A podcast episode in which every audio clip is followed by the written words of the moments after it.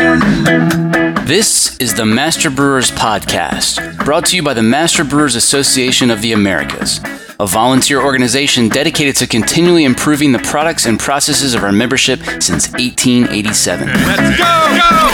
go, go, Master Brewers brings you interviews with the industry's best and brightest in brewing science, technology, and operations.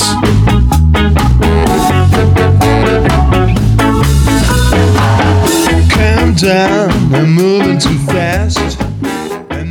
This Master Brewers podcast is proudly sponsored by Hopsteiner, a global leader in the hop industry focused on quality, sustainability, and innovation in new hop varieties and hop products. Contact our brewery sales team to provide you with the hop related tools you need to craft your next great beer. For more information, visit hopsteiner.com. Every beer has a story, and that's why, for over 95 years, Gusmer Enterprises has offered a full line of solutions, including equipment, analytical instrumentation, and processing aids, all brought to you from leading suppliers and backed by strong technical support. For the solution to your story, go to gusmerbeer.com.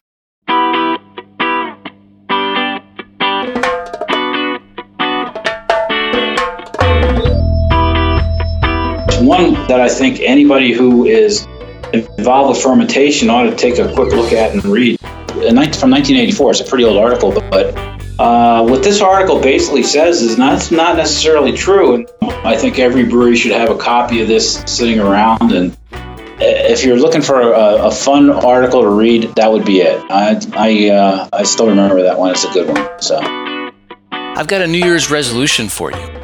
How about we all commit to pushing ourselves to learn more, to improve our process and our beer? For the next two weeks, we'll hear from a couple of guys who do a great job of motivating brewers to do just that. And they both have a knack for pointing brewers to underutilized resources, articles that you should have read but haven't. Next week, Charlie Bamforth joins us to talk about brewing innovation. This week, someone I really miss seeing at Master Brewers events, one of the best question askers and practical brewers in the business, Tom Eplett. Although it certainly doesn't feel like it, this episode originally ran in October of 2017. Next week, you'll hear the first brand new episode of 2021, and next month, we'll be celebrating the 200th episode of the Master Brewers podcast, a milestone I never dreamed we'd hit. Thanks for listening, and Happy New Year. A couple of years ago, you put this presentation together, and it's called What Yeast Has Taught Me About Brewing Over the Years. Um, you had two main objectives in that presentation. Tell us a little bit more about those two objectives. Yeah, well, uh, I remember my first Master Brewers conference back in '89 in Philadelphia, and I'm, i was observing the presenters, of course. And uh, I said to myself, "Well, one of these days, I want to be up there, and I want to I want to give a give a presentation." And the more I thought about it, I realized uh, that uh, when I gave the presentation in Minneapolis a couple years ago, that the uh, industry was going through a pretty dynamic change with craft brewers coming on board. And a lot of them, there's a real thirst for knowledge. And what they were not exposed to or could have been exposed to, but needed to be aware is the fact that there's an awful lot of information out there. So I just wanted to put this paper together to show them with uh, a little bit of research and so forth uh, what what what they can what they can actually learn. And uh, the other thing too is is that I wanted to emphasize the fact that uh, you know brewing's a biological process. In theory, we've got uh, we've got growing uh, barley, we have uh, malting barley, we have the brewing process of uh, converting starches into sugars, and then the last biological process, of course, is the yeast consuming the the sugars and converting it into alcohol and CO2. And I just wanted to emphasize how important uh, the guys that do that, which are namely the yeast, how important it is to make sure we keep them happy and uh, comfortable with what they're doing. That presentation was sort of a greatest hits of resources that have helped you learn and troubleshoot over the years.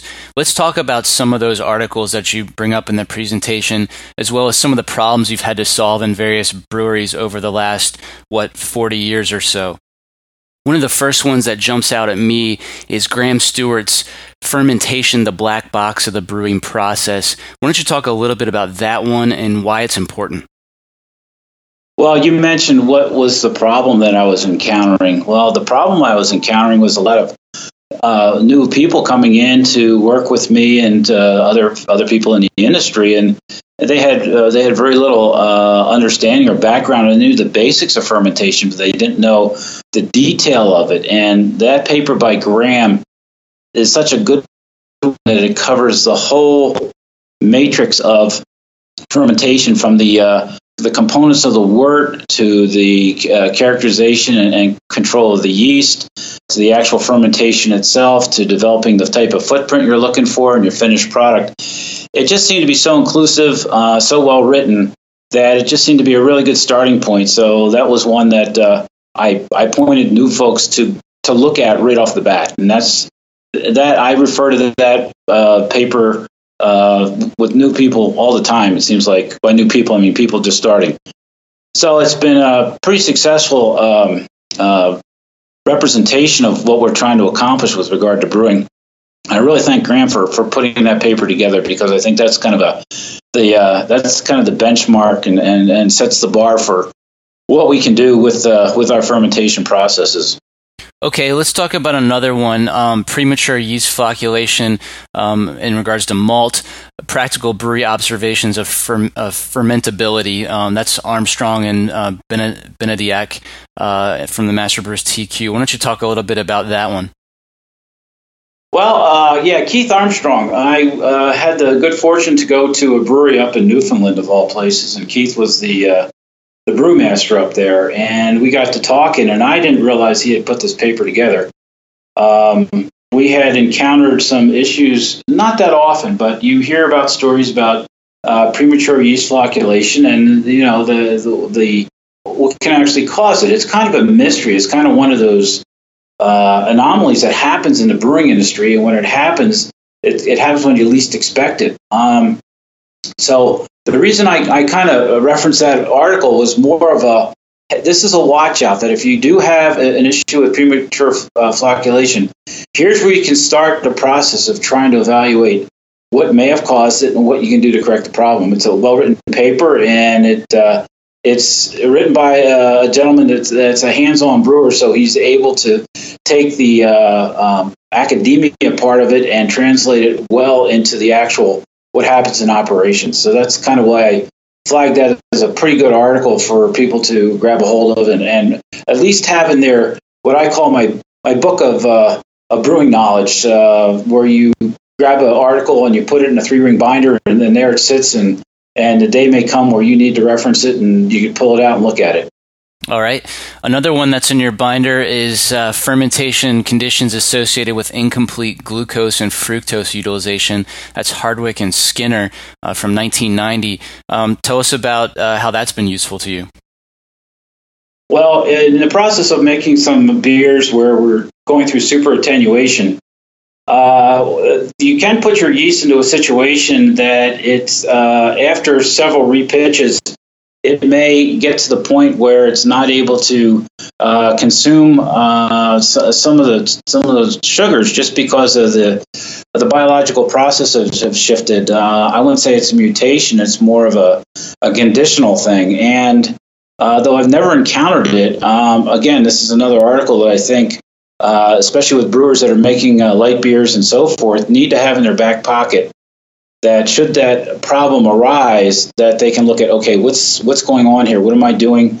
I mean if you think about making uh, some of these lighter beers uh, with uh, uh low rural extract levels and high alcohol what you're doing is you're uh, you're put making an awful high fermentable uh, carbohydrate percentage in, in your wort composition. So in the process of fermenting that you're basically having the yeast run what I like to say that you're having the yeast run a marathon at a sprinter's speed, and you know after a couple of those uh, marathons, those yeast may not be too happy about what's going on, and uh, they may start uh, rebelling, so to speak, and that's what this paper kind of alludes to in your presentation, you, you made a comparison of yeast to the other ingredients, and you kind of joked about how it doesn't necessarily come with a COA or instructions, and um, you know is a biological process, and maybe your yeast you know got smuggled in under the the brewmaster's hat or whatever.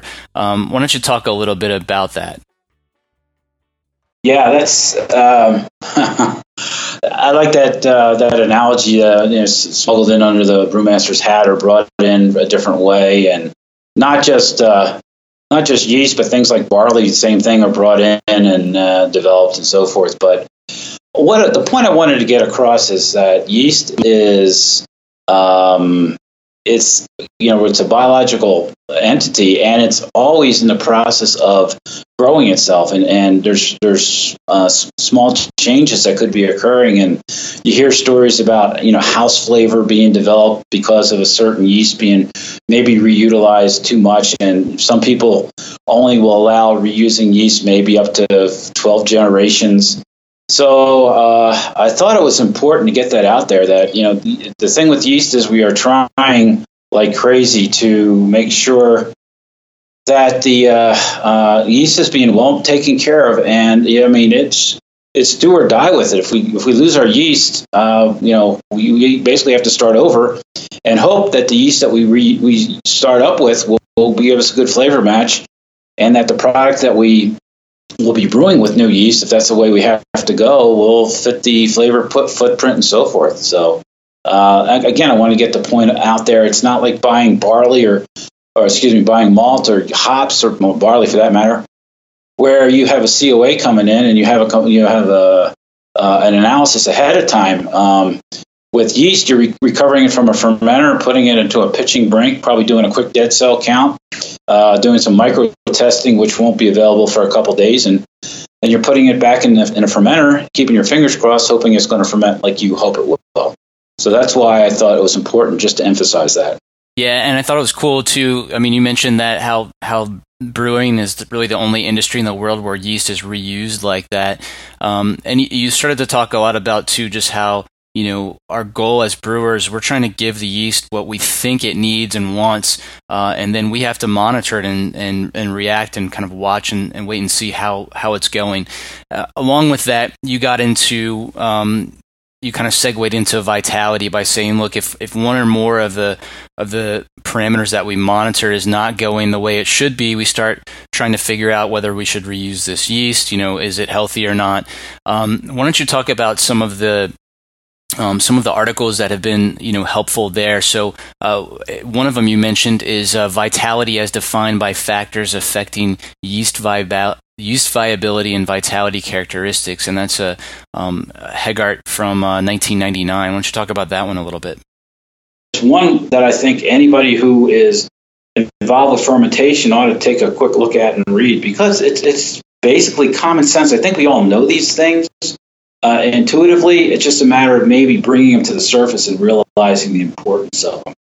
You know, the fact that the uh, the cell count we know is going to increase, you're going to have a decrease in extract, that that's expected. The temperature is going to rise, CO2 evolution, and so forth. Um, but what we want to do is we want to be able to measure the vigor or the physiological state of the living cell, the ability to endure stress and still perform, which we just did. We put it through a sort of a stressful period in this dormancy, and we're taking it out of that and possibly putting it into another stressful situation depending on the wort composition. Like I mentioned earlier, some of the uh, wort, beers that are being made, we might be stressing the yeast out over a couple series of fermentations, and maybe after the fourth or fifth reuse of that yeast, it might not be very uh, very adaptive to the, the, the, physiological expectations that we have when we, we pitch it. So that's what this article is all about. And I think it's a it's kind of like the bottom line there. Basically, it's a question of fitness for use. You talked about uh, selectively harvesting yeast. There's a really interesting article you, you pointed out about that that kind of um, sort of uh, dismissed some of the old wives' tales of brewing. Why don't you talk about that?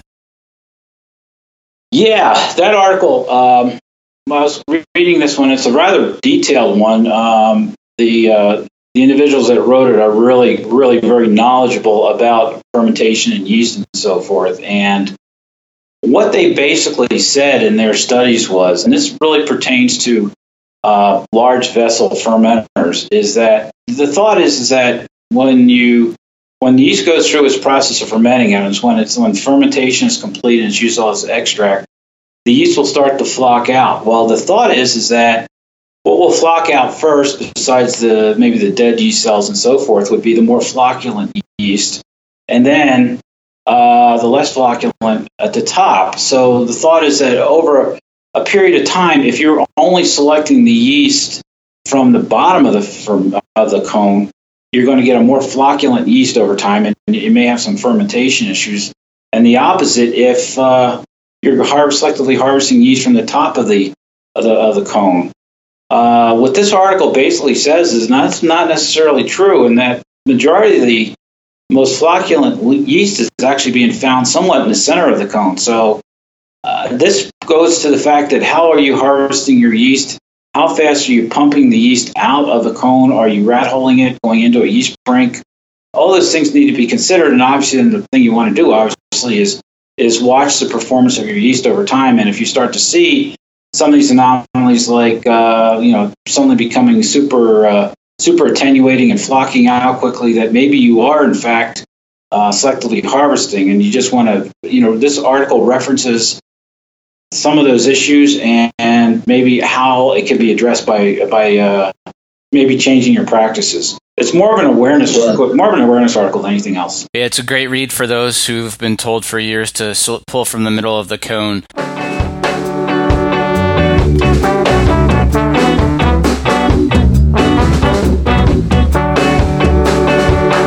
Coming up, a beast ferment a little bit faster. I'm not saying real fast. I'm saying maybe maybe 12 hours, maybe 18 hours, a little quicker, but they were faster as a result of just a slight change in the geometry of the, uh, of the cone of the fermenter. I'm John Bryce, and you're listening to the Master Brewers Podcast from the Master Brewers Association of the Americas.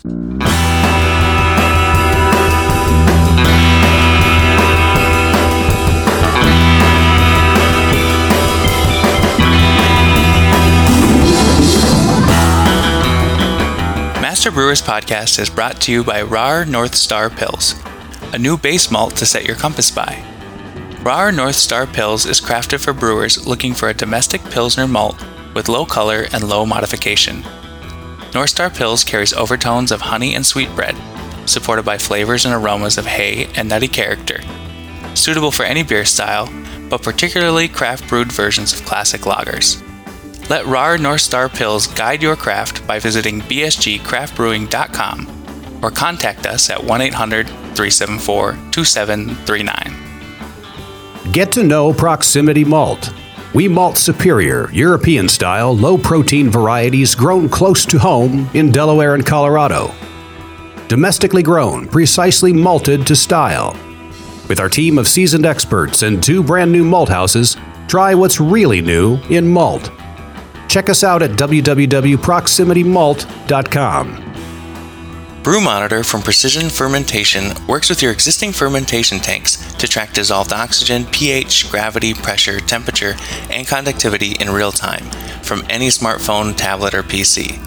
Get started for 30 days risk-free. Visit precisionfermentation.com slash MBAA. There's one more sponsor I should mention, and that's Fermentis, a global supplier of active dry yeast. You can listen to Kevin and Marcelo talk about the shelf life and performance of active dry yeast on episode 93.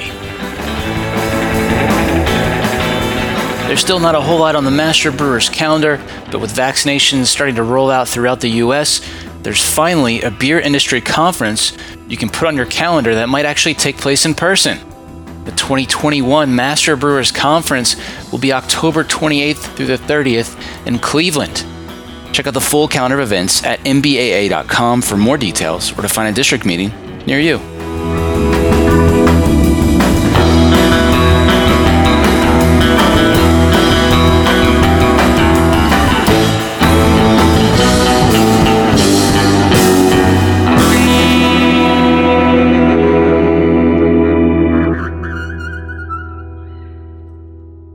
Now back to the show.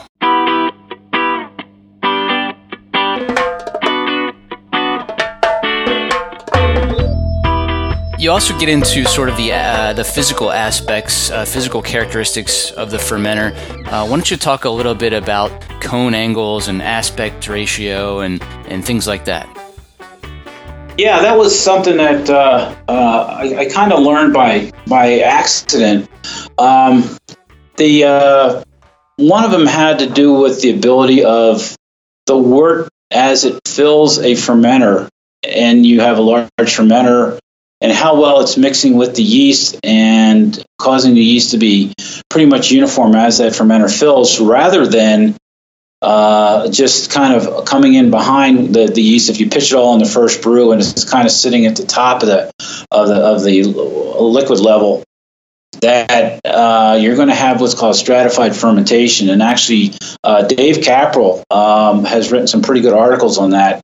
And that's kind of who I referenced in this this article as to who to who to look at to, to get that kind of information. Now, to give you an example, uh, where I kind of stumbled across it is that uh, the, the one brewery I was in, the uh, the pipe going into the bottom of the fermenter was they're rather large. So you look at your net velocity coming off the wort cooler, going in to the fermenter itself was actually fairly slow. And uh, Dave, I think, referenced that you want to be going into that fermenter at about 11 feet per second to get good mixing. And this was well below that. Um, and ironically, uh, you know, the, the breweries that, that, I'm involved with, they're all pretty much the same in terms of the way they were constructed. But uh, we had one one brewery where the inlet pipes, uh, long story, but they had to be they had to be replaced. And um, what ended up happening was they replaced these large pipes with a smaller pipe, and the outcome was that uh, we had a, a, much better velocity going into the bottom of these fermenters into the cone, and we were getting better mixing, and we were seeing VDK, SO2, those type of things being lower in comparison to the breweries with the larger inlet pipes. Hmm. So that kind of turned me on to this whole process, and then I did a little bit more research on that. So that's why I, it's kind of like one of those self discovery things. Very interesting. Uh, why don't you explain what aspect ratio is and also talk about your observations? You mentioned a few observations with um, differences in, in cones. I think you, you referenced a, a 25 degree cone versus a 45 degree cone. Yeah, that was sort of another discovery. Uh, aspect ratio is basically the height to uh, width ratio of a fermenter, and in some cases you have fermenters that are extremely extremely tall and narrow, and you have others that are somewhat short and sort of squat, so to speak. And uh, the the thought is, what's the best uh, ratio in order to get the proper mixing, fermentation, heat transfer, all that?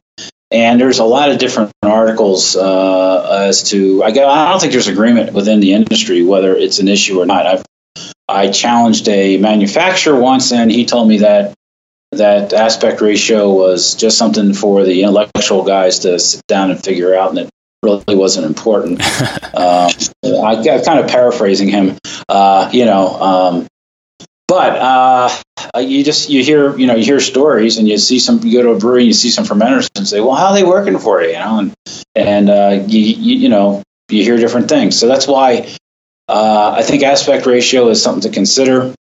I think in the in the craft industry though, I, I don't think it's that much of an issue because the fermenters are all pretty much standardized design. I think the key thing though is is that the cone angle I think is optimal at about 65 to 70 per, 70 degrees, 65 to 70 degrees seems to be the best for harvesting yeast and so forth. Um, now, what I found out was that in one of our breweries, we actually had 45 degree cones and, and 25 degree cones. And now going back to that mixing issue, actually the 25 degrees actually mixed better because it was a little bit flatter.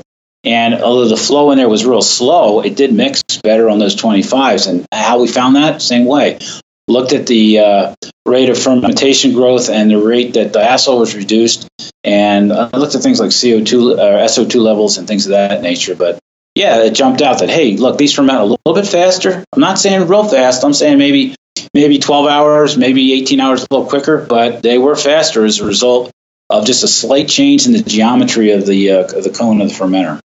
All right. You mentioned um, how you've used fishbone diagrams a little bit to troubleshoot and learn over the years, and uh, I wanted to point out I'm looking right now at uh, the uh, the publication "Brewing Chemistry and Technology in the Americas," which was edited by uh, Peter Gales, and this has 120 uh, cause and effect fishbone diagrams that Greg Casey put together. Why don't you talk a little bit about how useful those have been to you and, and how, how you use them? Well, I think they're they're wonderful. They're really great. Um, I think every brewery should have a copy of this sitting around, and and or maybe uh, have access uh, through the internet to get to it. Um, here's the situation we brewers have, and that is trying to explain certain uh, anomalies that we run into, like uh, high SO2 or diacetyl or uh, H2S aromas or you know attenuation issues. Trying to explain those uh, to uh, senior leadership.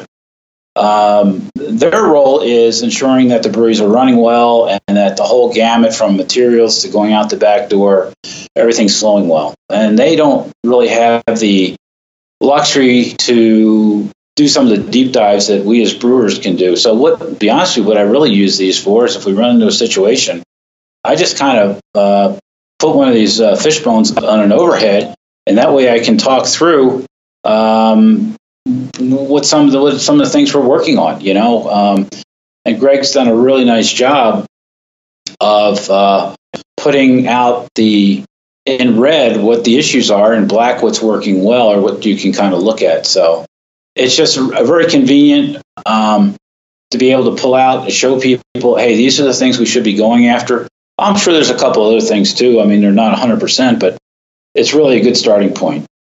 And that's what I emphasize. Is, hey, we'll start with this and work forward. And if we can resolve it using what we have here, we're good. If not, we'll just keep looking.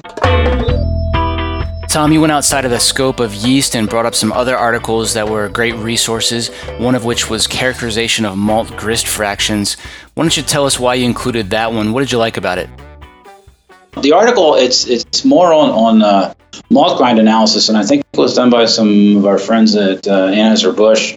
And what amazed me was it just shows you the fractionation of the what's coming off your malt mill and how much of that is uh, um, probably unusable material, but it's there. It's going to be part of the lautering process and what to expect. And what this helped me with was actually getting my malt mill set up correctly and and following the format that they they use. And we tweaked it a little bit, but just understanding that. And that's a good, like I said, it's just a, it was from 1984. It's a pretty old article, but, but it was just one of those basic. Hey, this is what happens when when your malt goes through your malt mill and and you fractionate it into the different sieves you know what you can expect. So I think it's if uh, if you're looking for a, a, fun article to read, that would be it. I I uh, I still remember that one. It's a good one. So.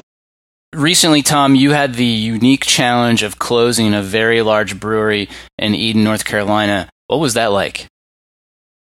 Well, um, well it was disappointing, obviously. Uh, but I think the thing is, is that uh, what I, I unfortunately I've been involved in two closures, and uh, this most recent one, uh, it's amazing how people understand the situation and really strive to do a good job in closing it down. I was extremely proud of my team.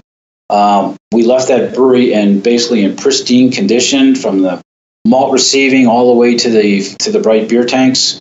Um, things were shut down with a lot of due diligence. Uh, I had a couple of process leads that I was extremely proud of because in, when you're shutting down a facility like that, you're also removing materials that are in excess, trying to transfer them to the other breweries, uh, getting equipment moved, records stored and filed away. And everybody did just a really, really great job. I was real proud of them how did you go about throttling down production? And is there anything you wish you could have done differently during that process? Do you have any advice for anyone else out there who might end up with uh, similar marching orders one day? Wow, good question. Um, uh, throttling it down, we actually just followed uh, the lead. I know this is, may sound like a cop out, but this, we just followed the lead of production scheduling. We worked with them, and, and, and they basically had a plan on how they were going to be taking down the various packaging lines as we would discontinue certain brands. Uh, when we would stop brewing those, making sure we had enough materials, one, to brew them, enough packaging materials to package what we, we had in our inventory to minimize what was left over. So that coordination was uh, real critical. I think if there's one thing we learned, it's the importance of of knowing what uh, the final amount of product you're, you're going to be sending out, and do you have all the materials needed uh, to to get it all packaged and, and, sent out. And of course, you have to have the orders to support it. So that was some of the uh, the key things. The other thing is that uh, a number of the brands that we were brewing were now going to be brewed in other breweries. So we were being called and asked about the details of how we went about brewing those.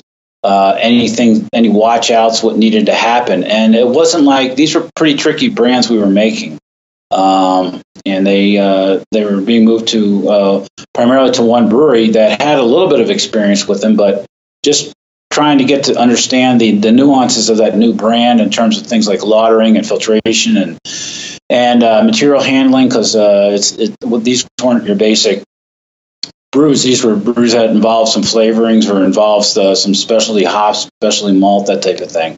Uh, if there's one thing I think I could have done better, would have been in that arena. Um, I think one of the problems was uh, the distance between us and them if they were in the same room with us, I think we could have worked out some of the issues a little bit better. Uh, but by and large, I think still we still came out okay when it was all said and done. All right. So, but, but uh, probably the most important thing, though, of course, is obviously your personnel, and that is keeping them informed, um, being straight, look them straight in the eye, tell them exactly what's going to happen, so there's no surprises. Good advice. Tom, I always enjoy seeing you at a Master Brewers District meeting. You've been coming to these for years. What keeps you coming back? Yeah, I think there, John, uh, like we said, you go to these district meetings and you, you meet somebody and uh, you start talking about a problem, and then you kind of look around the table that you're at, and all of a sudden, three or four more individuals have joined you, and and someone brings up a, a point, is telling a point about it, and that gets discussed, and and uh, names are written down, and uh, it just like I said, that the uh, the, the the ability for people to share information within master brewers, especially with the uh, craft brewers coming on board, has really been refreshing. Uh, I really enjoy going to these district meetings and and listening to guys explain, "Hey, this is how we make a sour beer," and uh, for a guy like me that's never really been exposed to it, I heard one little district meeting we had. I heard four different varieties of how people make sour beers. All of them are very good. All of them are tried and true methods. But it's like, wow, that's really something. So I walked away from that district meeting with a lot more knowledge about, at least about sour beers anyway, and I can now speak uh, a little bit about them, not look like uh, I'm lost in the woods on it. So that's cool. That's I think I think that's the cool thing about it. Yeah.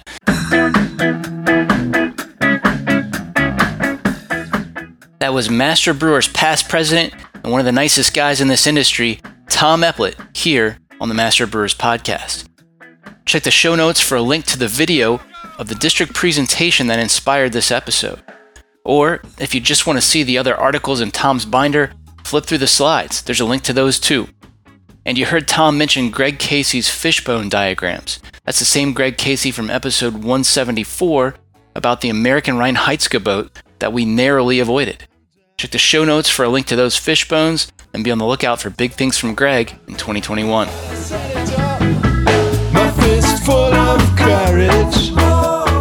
I joined District Mid Atlantic back when it was dominated by large breweries, and I was often one of the only craft brewers in attendance.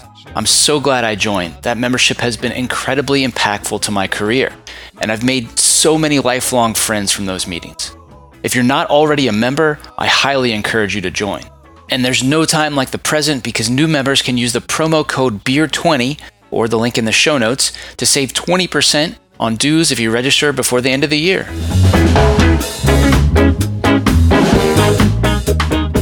Are you enjoying the Master Brewers podcast? Let me tell you about a simple way you can help us keep making more. Take a minute to thank our sponsors. There's no way we could produce this show without generous support from sponsors like Hopsteiner, Proximity Malt, BSG, Gusmer, and Precision Fermentation. So please, let them know you heard their message on the Master Brewers podcast and that you appreciate their support.